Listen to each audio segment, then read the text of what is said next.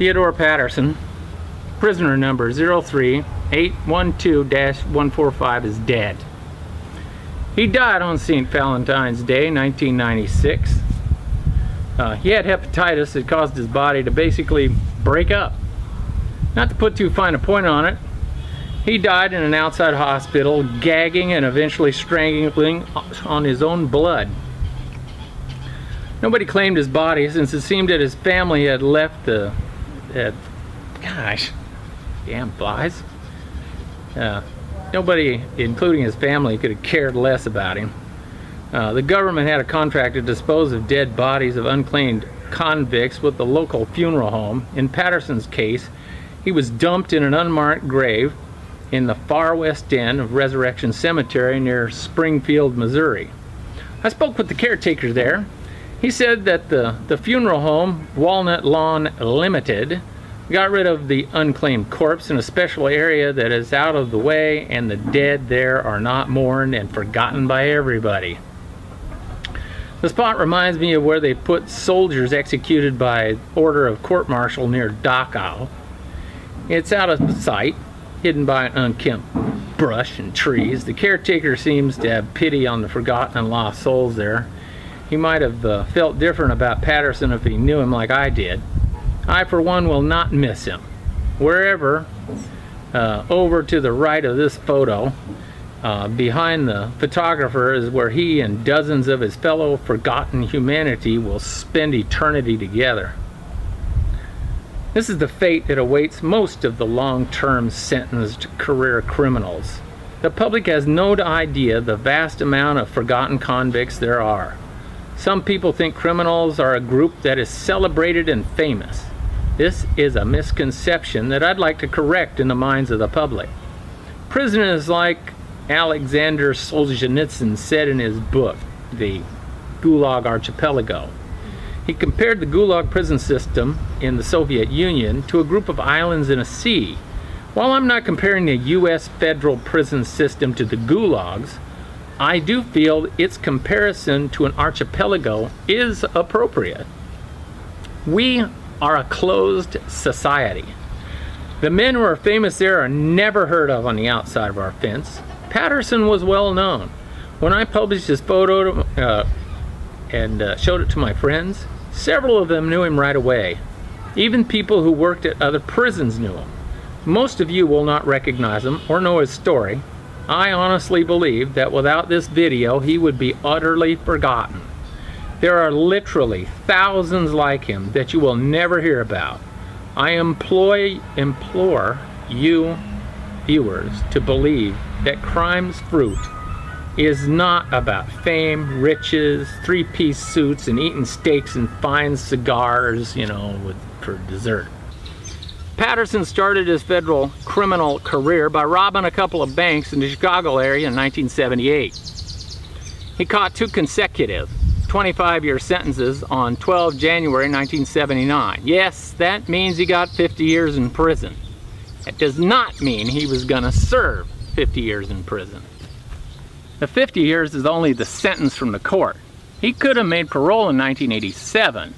That wouldn't have been unusual, but because he couldn't conform, he just kept racking up more time. This started even before he was sentenced. While waiting for sentencing on the 16th of August 1978, at a quarter to four in the afternoon, Patterson attacked one of the guards at the Metropolitan Detention Center in Chicago. I can tell you from experience, attacking one of my fellow guards is not looked upon with kindness. It's the best way I know of to get acquainted with pain. It seems that Patterson bought some stuff from the commissary. Ten minutes after he checked his stuff, he went back to his cell and then he came back and, and told the officer he was shortchanged. Patterson was told the policy is to check your stuff immediately in front of the officer and make any complaints then, not 10 minutes later after you've returned from your cell. Sounds like he was trying to scam the guy out of some free Doritos, me. When he was told that he wouldn't get any free stuff, he kicked over the table that had other prisoners' commissary on it and punched the officer in the face. He then got himself dragged off to the hole for his trouble. This act of stupidity also sealed his fate. The FBI investigated the incident, turned it over to the U.S. Attorney's Office for the Northern District of Illinois for prosecution. To make a long story short, he got another 18 months for assault on a law enforcement officer to be served after his 50-year sentence. Now it looked like he'd be locked up until 2012, not the original 1987. The prison took a month's good time and gave him 30 days in the hole. Patterson said he was angry because he had legal troubles and he overreacted and he was sorry he attacked anybody. In Chicago, he destroyed government property in an attempt to hide contraband on the 29th of September 1978. This was a big deal since it looked like he was trying to hide a weapon. His history of attacking guards for even small offenses was concerning. Perhaps next time he attacked it'd be a knife in the heart. His excuse of he didn't know a thing about it fell on deaf ears. The prison investigator said he was trying to make everybody believe he was an angel and he would never damage anything purposely. On May 24, 1979, Patterson refused to clean a floor properly. He did such a crappy job that the officer in charge told him to do it again.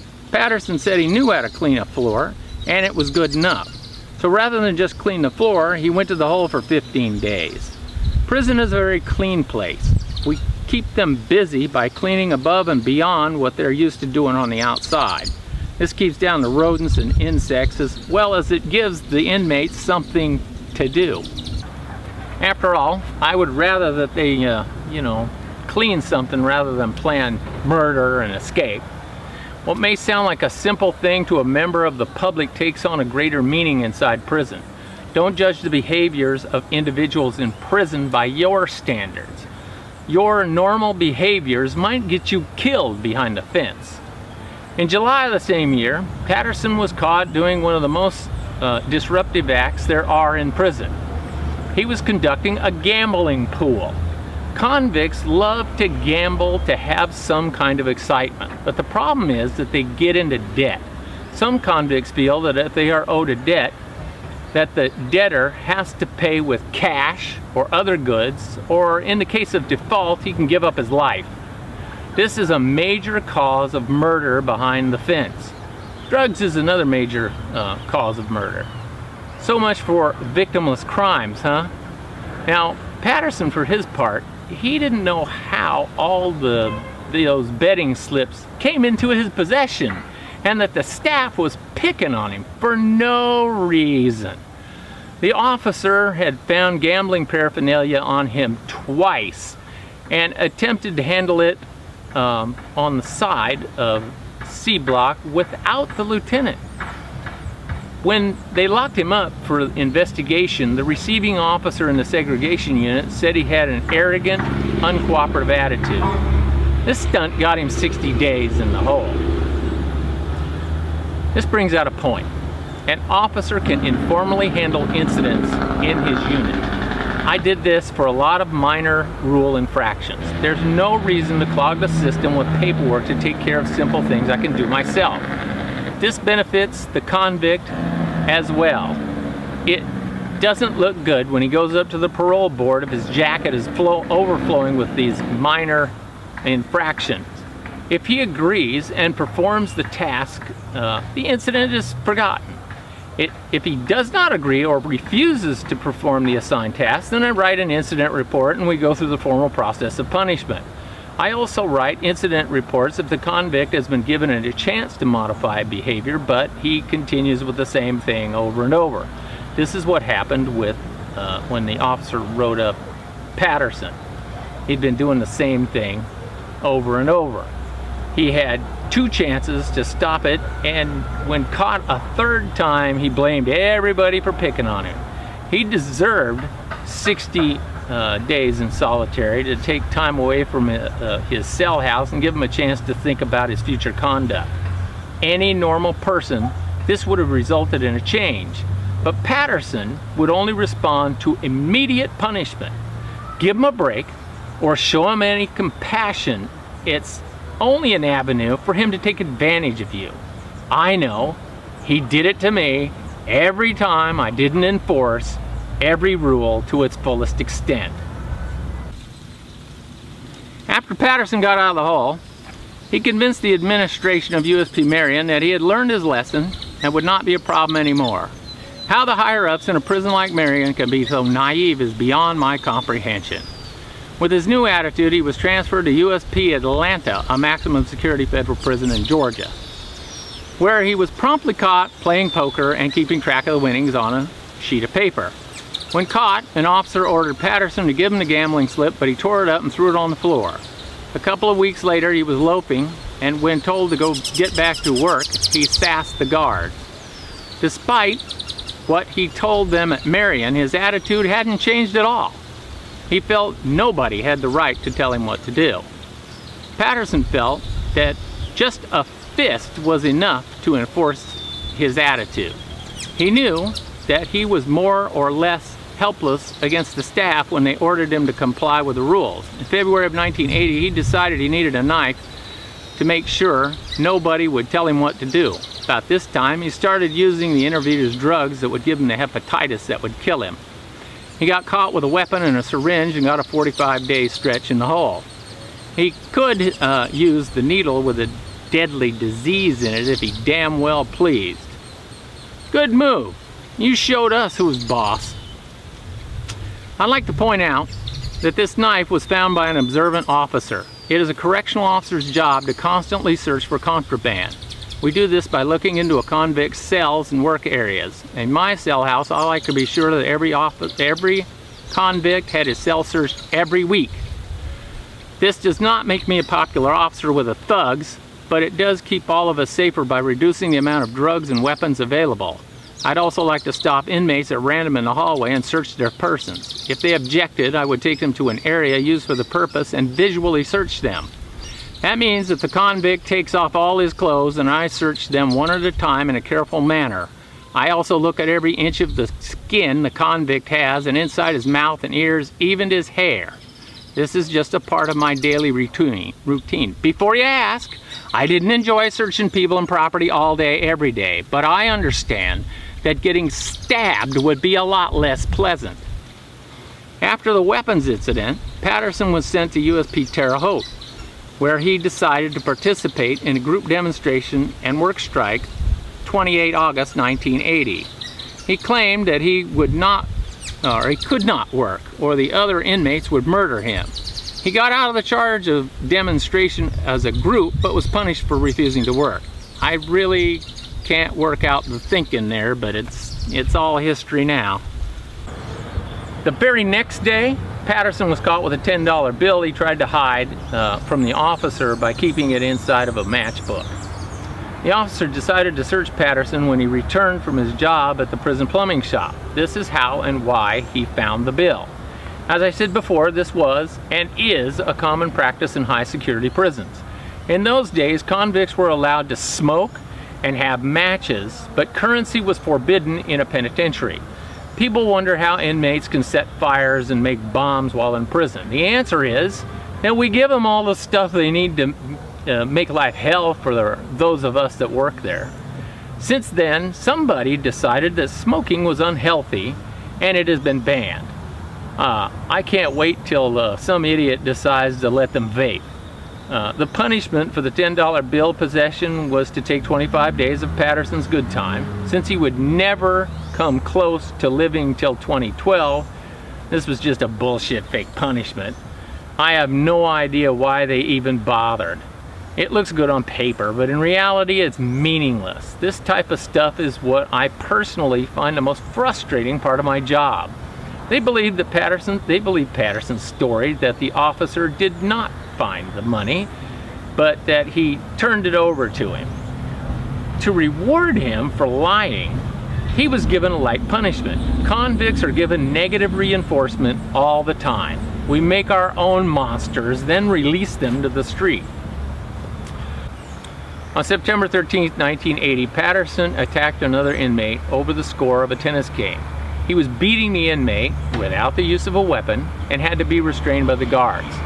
The other inmate did not fight back but tried to get away from Patterson who pursued him to continue his assault until prevented by guards. This was a pattern I noticed. The man had an explosive temper and at the best of times, he was just plain old angry and hateful. If he didn't get his way with anything, no matter how slight, he would resort to violence.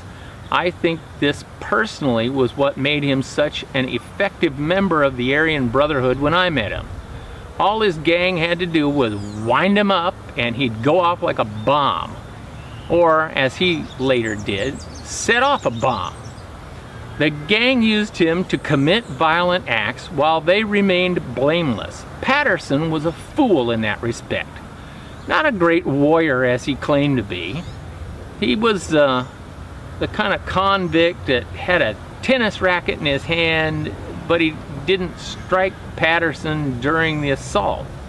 The, the presence of the racket was the reason Patterson said he had to attack the man because he feared that he would be hit by it. The guards who saw the assault said the other guy never attempted to hit anybody. He got 14 days in the hole for assault, and they took another 30 days a good time.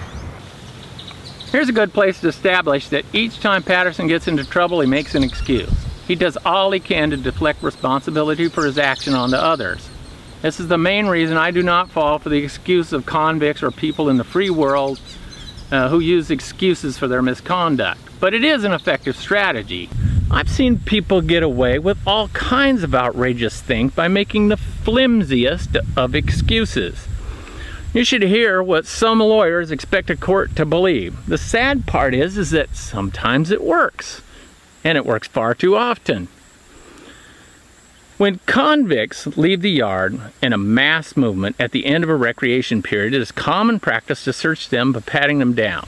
This is an area where fights break out and serious assaults and stabbings occur. USP Terre Haute, Indiana, is a place that has a very large recreation yard. 16 November 1980, at about a quarter to three in the afternoon, a lieutenant and some of the officers he was supervising set up at the entrance to the east yard or east side yard number three.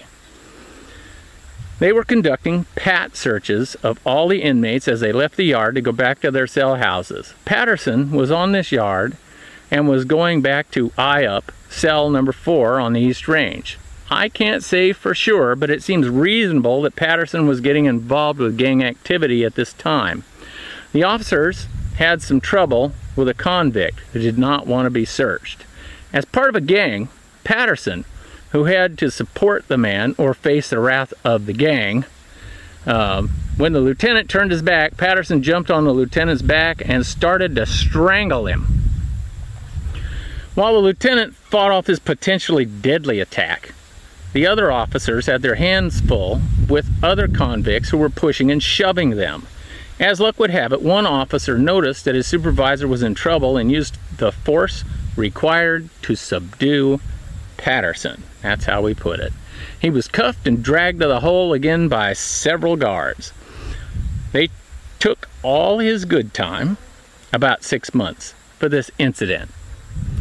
The lieutenant felt that Patterson should be prosecuted and given more time in prison for trying to kill him. There was no referral to the FBI because the administration felt that it would not serve the interests of the institution and that a reduction in the charges were warranted. The administration of the prison felt that by attacking the lieutenant it would jeopardize the impending transfer of Patterson to Lompoc, California, and that Patterson wouldn't do that. It seems that a transfer to California was a very desirable thing. They believed the convict more than they believed the staff. Patterson got his transfer, and the taking of good time was a slap on the wrist for trying to strangle a lieutenant. But they did have to take some action, so the forfeiture of good time meant nothing to Patterson, and that's what they did. This kind of crap is what makes the employees of BOP angry and frustrated with the system. Rather than hammer this guy, they just transfer him to make him somebody else's problem. This attitude is what allows people who should be in prison to make parole. The administration would rather make the problem go away rather than do something to fix it. I have no doubt that this type of incident that made some of my supervisors callous assholes who thought of nothing but promotion no matter what it hurt. The system treated them like crap, so they just passed it on. Crap rolls downhill, as they say. Emboldened by the lack of consequences when Patterson was given his transfer to USP Lompoc, California, he displayed an attitude that he would get what he wanted as soon as he wanted it. When he arrived at his new cell house on the last day of 1980, he couldn't be bothered to wait for his cell assignment. The officer was busy at 5.30 in the evening with other convicts when Patterson arrived, and he told him it'd be a few minutes till he assigned him a cell. Patterson lost it and verbally attacked the officer. He went on a profane screaming fit and refused to calm down. There was no way some guard was going to make him wait.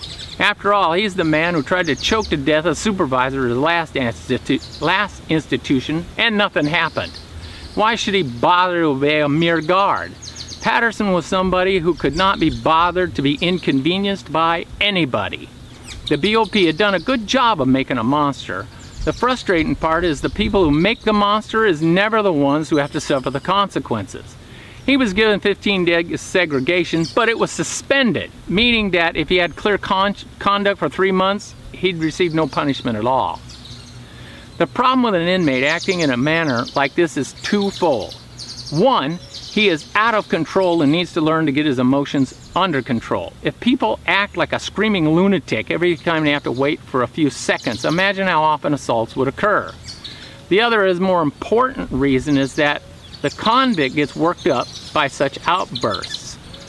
And the other convicts, they they lose control of themselves and I can lose control of a cell house in a matter of seconds if one of the convicts gets the rest of all the thugs worked up. Emotion can sweep a group of people in a very short time. Fear and hate can cause a group to act in ways they would norm not normally act if there wasn't a spark to get them going. I have fed a cell block and the last three inmates think their fish is frozen and start yelling about it. Suddenly, everybody in the cell block has frozen fish. They think it's frozen because it's not steaming. Therefore, it's frozen because somebody else has frozen fish, or at least says he does. No amount of reasoning will talk this group out of the fallacy of their positions. They insist I am lying even if they can feel the fish is warm. All reason can leave a group in a very short time. On the outside, this may not have the consequences it does behind the fence. I'm sure prison riots have started in this manner. Speaking of riots, Patterson 90 days after he got the last incident, decided to start this crap again. He was stopped by an officer working in Charlie unit when he tried to enter the unit. Patterson refused to answer why he wanted in the unit. When the officer went to the phone to report Patterson out of place, he was attacked by Patterson by grabbing the phone and hitting the officer with it. After that, he attacked several guards with hands, fists, and feet. He told one guard that he would stab him to death in less than six months or suck his dick. This time he got locked up in the special housing or I unit. On the way to the hole, Patterson kicked a guard in the groin and leg several times. He got slammed on the floor and put in handcuffs to get him under control. It was after they helped him up, he kicked the unit manager in the crotch. As soon as he got to I unit, or the hole as we call it, he went berserk and got a bunch of other inmates to act up as well. They threw food trays at the guards and busted the windows in the place. Not a great situation to be in a riot with prisoners with broken glass. Patterson and the other inmates of I unit clogged up their toilets and started continuously flushing them. This caused the toilets to overflow and about two inches of shit, piss and water covered the, uh, all the bottom floors of the cell block. It took a few hours of overtime to get the place back in control. Why did Patterson cause all this ruckus? Well, he uh, didn't get his shampoo as soon as he thought he should. The fact that he just got locked up for assaulting an officer who caught him out of bounds was beside the point. This is a pretty good reason to start a riot in a cell house. The witnesses said Patterson was drunk on hooch when all this took place. The part I find most telling is the obvious staff concern for their fellow staff. The fight was not the issue, but the possibility that action would be taken against the officers and other staff that helped subdue the out of control inmate. The very carefully documented, they very carefully documented all the facts of the situation to show that, oh no, unnecessary force was used. That the convict was going all he could to injure staff.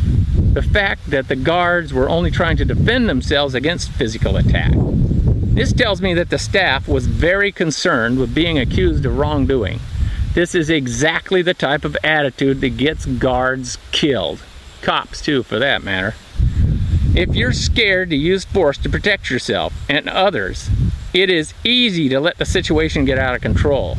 First is one inmate, then two, then the next thing, the entire cell block. This was one of the situations of one of the prison riots I was in. The reluctance of staff to use the force necessary to maintain order can be the difference between a minor incident nobody ever hears about to seeing the local prison on the national news engulfed in flames and smoke. Another thing about this incident is alcohol. Many times I've had comments about people who think that alcohol is not a problem in prison. Most of the major incidents and riots I've been involved with were fueled by alcohol. The convict makes this stuff that looks like vomit soup. Sometimes they strain it, but most of the time they drink it just the way it is. Now and then it's so rotten it makes them sick but it is a constant nuisance to track down and eradicate. Drunk inmates are twice as bad to deal with. I can attest that as a cop, about half the people I arrested were under the influence of alcohol. I suspect they wouldn't have done the thing I arrested them for if they hadn't been drinking. Once this included a murder a drunk young man did when he killed his own mother in the home they shared. It's one of the reasons I don't drink at all. I do enough stupid stuff without liquid stupidity. 26th of May 1982, he was found with another weapon hidden in his cell. He claimed to know nothing about it. He blamed it on some other unnamed inmate who must have put it in his cell when nobody was looking.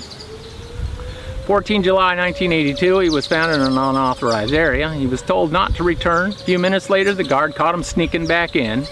Patterson said he was not sneaking, but just walking, not where he was supposed to be. He never sneaks. 30 December 1982, an officer stopped Patterson in the hall and patted him down. He felt an object in his pocket and ordered Patterson to give it to him. Patterson took a hash pipe out of his pocket and threw it down the hallway. The officer retrieved it and took Patterson to the hall.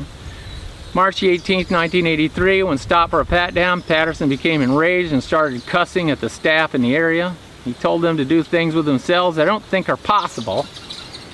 He had been uh, working in a paint shop that day. They gave him a week in the hole for acting the fool. He claims the guards were picking on him again and that he wanted to be transferred to Leavenworth.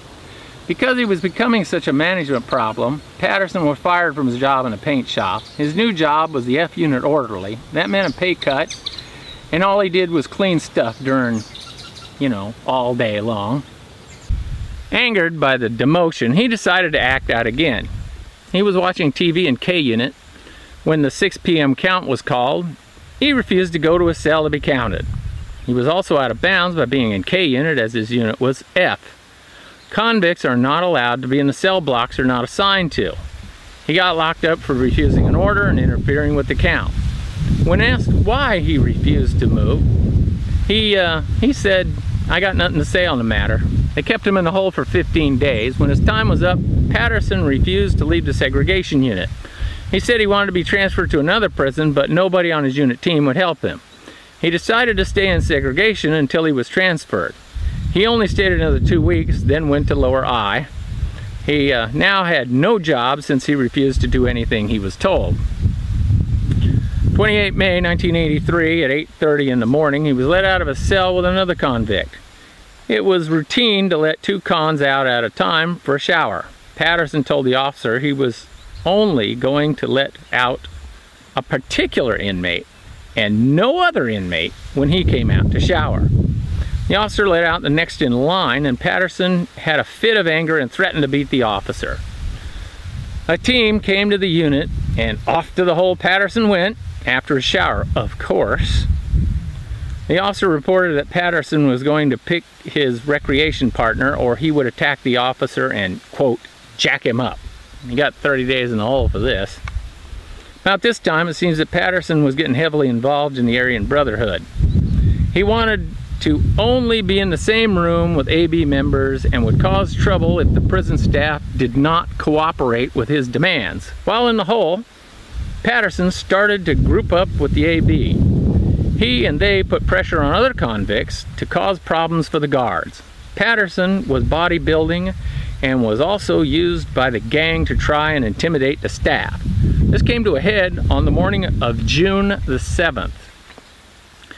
Patterson and his gang were going to be moved and split up to separate areas of the cell block. He had been housed in cell L10, which is on the bottom ranges of I unit. When informed of the move, Patterson said, come in and make me. Two guards took him up on the offer. They opened the cell door and the fight was on. Since it was two to one, Patterson ended up face down and cuffed. He got his ass dragged up the stairs and thrown into cell C11, which is on the upper tier of the cell block. Patterson was not happy with his treatment and whined and cried about it, but his protestations fell on deaf ears. As you may have heard before, he could do it the easy way or the hard way. He made his choice, but it did make him look tough in front of his new friends, the ABs. For trying to show how tough he was, he got another 60 days added to his time in the hole. By now, he had no more good time to take. It looked like he intended to do every day of his 51 and a half year sentence. The ABs were having a real push at USP Lompoc, California at the time. As a good little soldier, Patterson did all he could to help disrupt the prison and assert the dominance of the ABs. The guards did all they could to separate and disrupt the lines of communication of the gang at the prison. To that end, after just four, after the four o'clock shift change, the guards were going to move one of the ABs off A range in I unit and away from Patterson. This he could not tolerate. Patterson threw his food tray and most of the stuff in his cell out of his bars and onto the tier. He started the old flood the cell block trick, but the staff shut off his water. Now all he could do was scream in rage as his buddy was removed from the range. He went berserk inside his small cell for hours with no effect. Finally exhausted, he could only sit on his bed surrounded by what little of his destroyed property he had left. I'm sure the guards thought it was funny that the idiot in rage and frustration could only cause himself more misery. I know that's what I thought when I seen him do the same sort of things. He got an extension of 15 days to his time in the hole. His broken and torn up property was picked up off the tier by the guards and thrown away. 12 days later, he did essentially the same thing when more of his AB buddies were removed from his range and I unit. He just stood like a, a child having a tantrum screaming he wanted to go with them. He must have been getting pretty low on property by this time. Perhaps he threw some toilet paper and splashed some toilet water around. His memberships in the ABs seem not to be peeing off very well with luxurious living. Some comments I get on this channel is that the ABs are super cool guys who live much better than the average inmate is just plain wrong. Membership in the AB only leads to longer sentences and doing harder time. In the end, it leads to an early, unmarked grave in a field forgotten by almost everyone. But if you want to believe that the criminal organization membership is all about high living and glamour, then just stay tuned. It gets better than this. For the tantrum, he was graciously allowed to stay in the hole an additional 15 days. Frustrated with not getting his way, Patterson decided to take it out on the guards. 24 July 1983, he was handed his lunch tray at 11.15 a.m. Without warning, he threw it at the guard and also threw an apple. The tray hit the guard in the back when he was not looking, and the apple hit him in the foot when he was unable to get out of the way in time. Patterson started screaming they were all pigs and assholes over and over. Convicts who are impotent, impotent to do anything often take their rage out by throwing their food trays. This results in them getting only the bare essentials to survive as nobody wants to give them more ammunition to throw at us. People who are like Patterson never seem to learn that continued violent behavior only results in more restrictions on their freedom and the amount of property that they are allowed in their cells. Strange thing is, Patterson isn't stupid, or he wasn't stupid, I should say. He seems to have, you know, a slightly below average IQ, but he wasn't stupid by a long shot. Perhaps he thought he could just wear the system down. I'm here to tell you, that's a losing strategy every time. Not uh, convinced, the very next day, he, at half past seven in the evening, Patterson decided to flood the cell house again. He called on all of his uh, AB buddies to join him, and they all threatened the other inmates to join in or face the wrath of the gang. It didn't work because the guards heard the ruckus and simply shut the water off. The thugs got uh, to smell their own shit for the rest of the night. It has been my experience the best way to flood a cell block is to quietly arrange for everybody to start at the same time without alerting the guards. Even better, wait till they are on another tier before everyone starts flushing. That way they get a head start. I've seen uh, two or three inches of water flowing down the stairs in this waterfall of pissy water and, you know, the occasional log turd rolling along in it. But it seems Patterson and his friends were either too stupid to do it right or were too angry to think straight. In any case, didn't do any good, and Patterson got another 15 days in the hole for his trouble. The next evening, Patterson and company tried the exact same thing with the exact same results. The only difference was the last time he did it, he, he said it was all a lie and he didn't do anything of the kind. This time he said no plea when asked if he tried to flood the range. At least his sense of humor was undamaged. By now, Patterson had racked up enough time to spend the rest of 1983 in the hole. He planned his next flooding more carefully. While the officers were uh, moving recreation at 9 in the morning on 3 December, Patterson put his plan into action. He and everyone on the range had suffered, uh, stuffed all their sheets into the toilets, and, and that clogged them up really good and tight. When the officers were off the tier, they started flushing for all they were worth. By the time the officers knew something was wrong, a torrent of water was pouring down from the stairs. By the time they got the water shut off, the entire cell block, every one of the four ranges had an inch or two of water on it. Water was pouring down the stairs, and any object on the floor was soaked with, you know, water, urine, feces. The guards' boots became soaked with the stuff, and one guy slipped and fell. Ugh. He fell and was coated from head to toe on his entire back. It was a mess. For leading this mini revolt, he got another 30 days in the hole.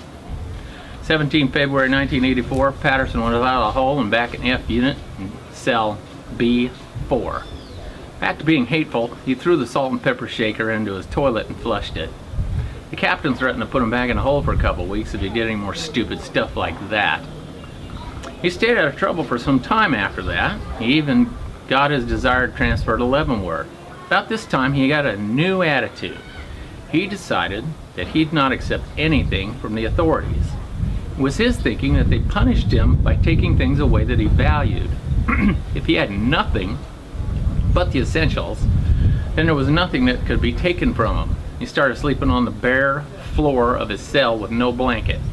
He bought nothing at the commissary. All he did was participate in gang activities. I don't know for sure, but I'd be I would wager he gave his non-essentials to the other members of the gang to curry favor with them. He even got his old job back by working in the paint shop. The guards did have to tell him not to put the trash bags on the bars of his cell. He put a bag at the very bottom of the bars to keep the draft off him at night. After being warned about it, and he continued to sleep on the concrete floor without the bags, draft or not. He sure showed us. I can assure you that his discomfort did not bother a single guard for a second. In prison, if you want to act like an idiot, you're free to do so. And it looks like it's going to start raining. July 28, 1986 at Leavenworth, Patterson and another thug got in a fist fight in a chow hall.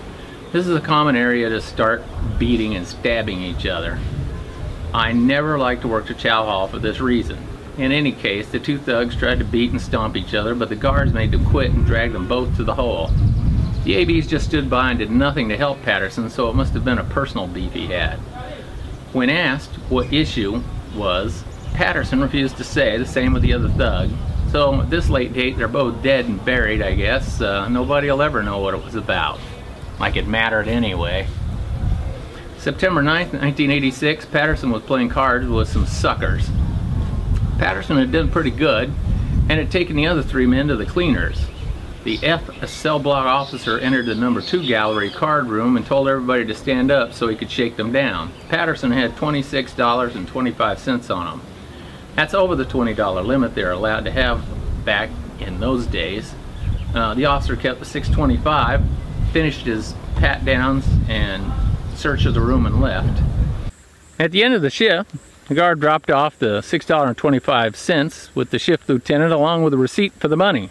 Patterson got a copy of the receipt and asked for his money back. It was donated to the inmate expense fund. He was warned not to have excess funds in the future. Now we all know that there was gambling going on and that is a prohibited act. But unless one of the thugs tells you he is gambling or they are keeping track on paper, it's impossible to prove. The most you can do is take any excess money that the winner accumulates. Near the end of 86, Patterson was using a lot of heroin. This is the drug of choice with the ABs. He was sharing not only his needles with his brothers, but his hepatitis. It's my opinion that he helped shorten a few lives, uh, you know, a few of their lives, as well as his own with this disease. He got caught with his bloody needle a few times. The problem I find is when searching for intravenous drug paraphernalia, it's easy to get stuck. I had a pair of gloves that I had a fine mesh of Kevlar in to help protect me from needle sticks. I have no idea as they worked or not as I wore them all the time when searching, but I was still very careful not to jam a needle into my hand, gloves or not. They were a very nice looking pair of black leather gloves and I still have them. I also wore them uh, a lot at work for the reason that they had Kevlar in them. When I was a cop, I noticed that some murder victims had deep defense wounds on their hands. Keep that in mind. Uh, I thought that if I was attacked with a sharp object, I might be able to put up a little better fight if I could avoid injury to my hands like the murder victims I remembered. I thought about making sure I took every advantage I could. See, I'm only five foot nine and I never weighed more than 150 pounds when I worked.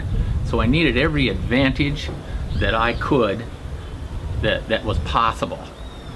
Patterson was hanging around the ABs, but he still hadn't made his bones. What this means is that he hadn't killed anybody for the gang. To be a full member of the Brotherhood, you have to kill somebody they want dead. Until you do a murder, you're not a, really a member.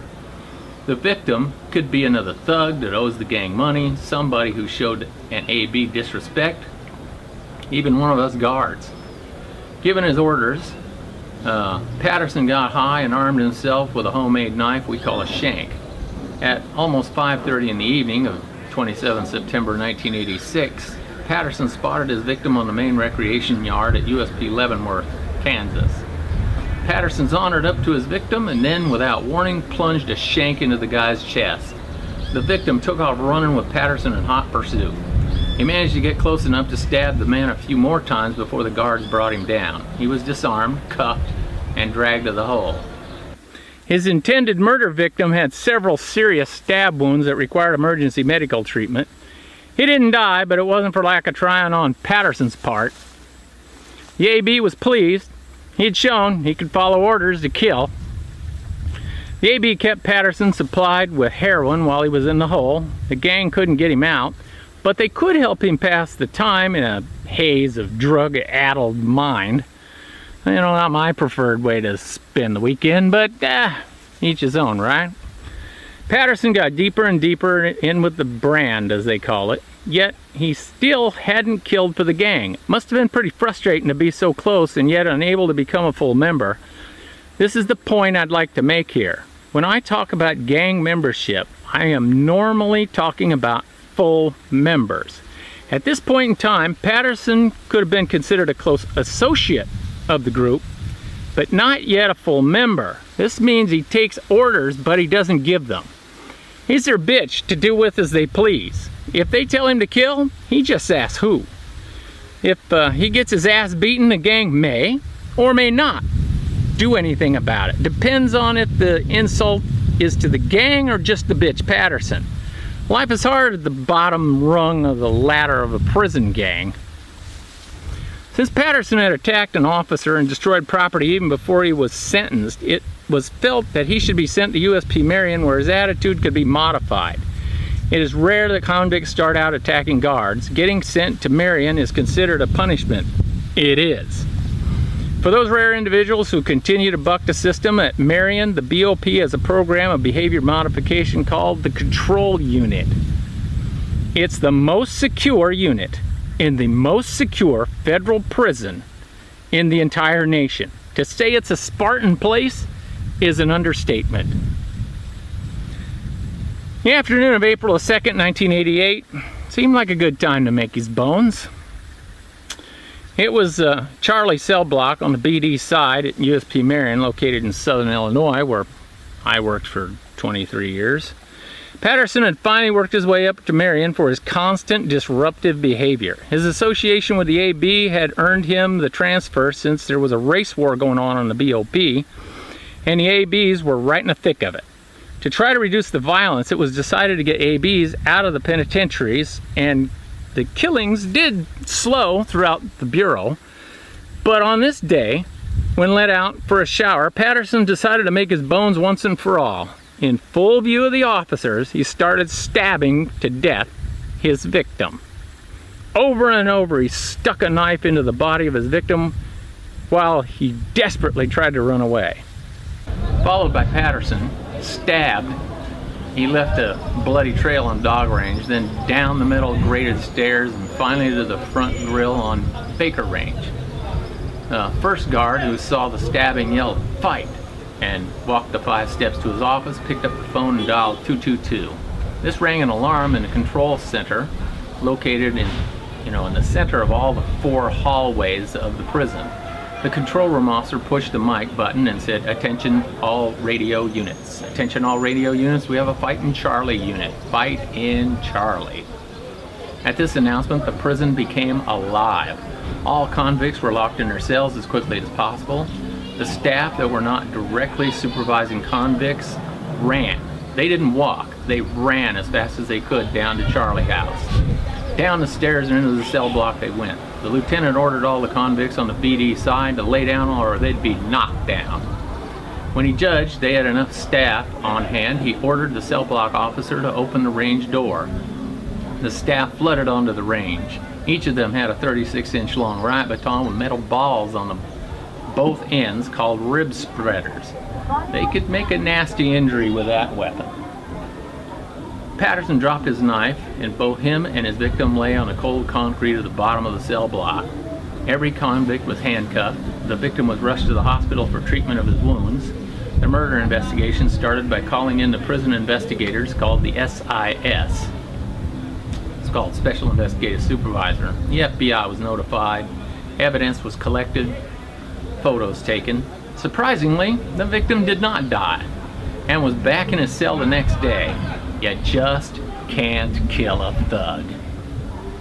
Uh, I should mention that the victim that day was black. Seems he did not pay a gambling debt and it earned the ire of the gang. So much for the great white warriors protecting the poor helpless white inmates against the hordes of minorities.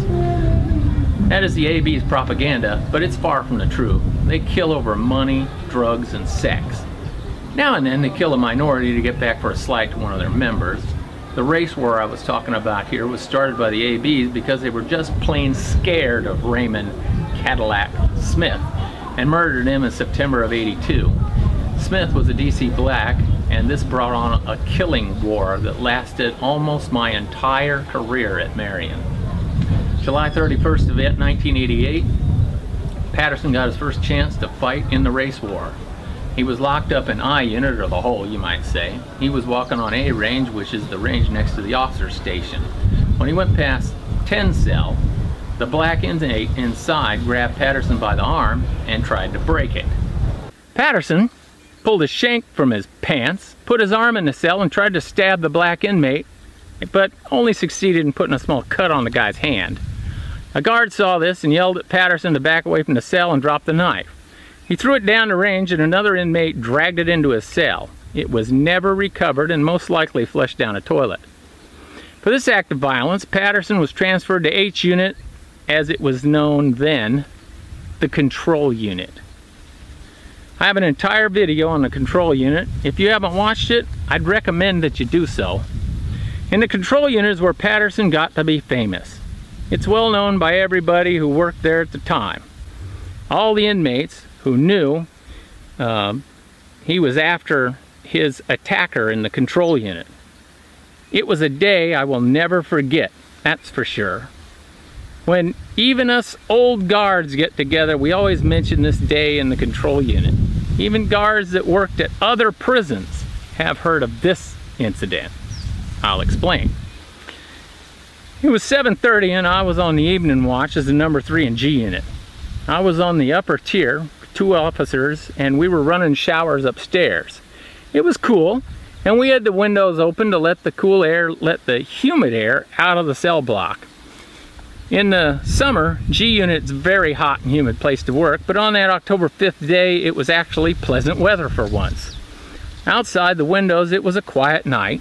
All of a sudden, we heard an explosion. The number two officer said, what the hell was that? I looked at the number one, I looked at the number one and said, that was a shotgun. The number two officer told the inmates on the range to lock up. I went to the door in the number one when the radio said, attention all radio units, deuces in H unit, deuces in H unit. The number one opened the, do the unit door. I took my baton out of its ring and I ran down the hall, past the hospital and into H unit. An officer told me to go upstairs. I went up the stairs and on C range grill, I waited for more staff to respond and the lieutenant to get there. What I saw was a large amount of smoke. There was so much smoke, I couldn't see the back of the range. I could hear a screaming of an inmate who was holding his face and blood just poured between his fingers. On 9 July 2018, I made a video about this incident called Felix Delgado Gets His Face Blown Off in Federal Prison. In that video, I incorrectly said the date was 6 October, but that was the date that the investigation was finished, not the incident. After 30 years, I might get an exact date wrong now and then. You know, rather than repeat the entire video here, I'll just say that Theodore Patterson admitted to blowing up Delgado. Some officers say he shot Delgado and that the weapon was a zip gun. We're all talking about the same thing. I call it a bomb because it blew up and threw shrapnel like a bomb not a projectile like a bullet. Whatever it's called, they had originally charged Patterson with attempted murder but changed it to assault and possession of an explosive. This was the incident that got Patterson an undetermined time to spend at Marion. He only left about six months before he died. USP Marion has a hospital, but we're unable to properly care for people that are dying. For that, a transfer is, you know, soon before your death, uh, you know, to a federal medical facility at Springfield, you know, just before you become a corpse. On the last day of 1989, Patterson was moved to B range of H unit. To show his anger, he tore up his government issued sheets. He didn't use them anyway, so why not just tear them up? On January the 8th of 1990, he was ordered to strip before being removed from his cell. He pulled something from under his mattress and flushed it out. The officer told him not to. He was in cell B11 of the control unit, still working off his time for blowing up Delgado. He was moved to dog range of the control unit when his cell number 13 was searched and they found a shank he was hiding in his hairbrush he kept on the concrete shelf above his bed. He eventually got out of the control unit, but as I said before, he only left Marion to go to Springfield. I had some of my buddies take him there, and they said his belly was swollen up from what the hepatitis was doing to his liver. He got so bad at the end, uh, they sent him to an outside hospital in Springfield area for the last three weeks of his life. He was still under armed guard when he breathed his last in that hospital room. No loved ones were there to see him off, just the hospital staff and some prison guards. Taken to a funeral home and put in an unmarked grave was his final fate. He will be remembered by few and missed by none. If you like this video, hit the like button and subscribe, will ya? Thanks for watching.